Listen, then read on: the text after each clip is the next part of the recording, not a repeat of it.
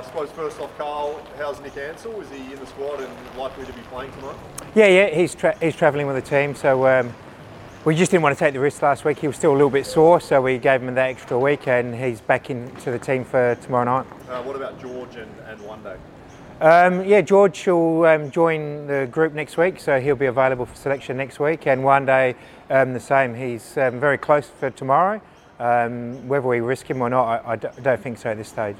Um, Craig Goodwin obviously come off the bench a couple of times. Where's his fitness at? Are you ready to unleash him from the start?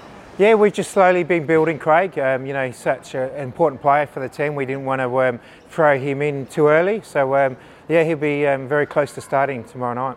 Josh Cavallo has been amazing since he came to Adelaide. He hasn't let you down once, but I thought last week he had a really, really difficult task with Andrew Nabbout. Is there any thought of maybe putting Ryan Kitto to left back and, and starting Craig? No, no. Look, we've backed Josh in to be our starting left back, and you know he hasn't played that position very often. And you know last week he was up against one of the best wingers in the country, so he learnt from that game and he responded really well in the game. You know the he um, came into the game really well towards the end, even after you know the, the couple of goals down. So you know we got full confidence in Josh. Last trip to Brisbane, not in the pre-season, in the final. Obviously, the boys will be going there with plenty of confidence and plenty of great memories from that uh, historic win. Yeah, most definitely. Um, as you said, uh, it was a, a, great win there last year, and we showed that um, we can win um, travelling up to Brisbane. And you know we're going there with the, the same intent that we did last year, and and hopefully we can get the same result.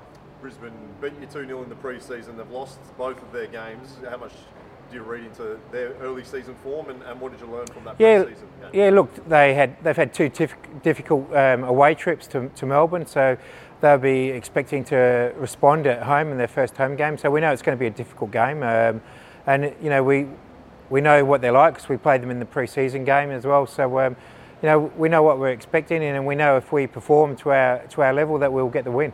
Nikola Nikola Mileusnic, an ex-Adelaide player. What are you expecting from him? Do you think he'll be up and about ready for, for this one? Yeah, look, we know what Nikola's strengths are. He's got um, fantastic speed and he uses that to get in behind defences. So we, will have to be very mindful of that um, and keep a close eye on him.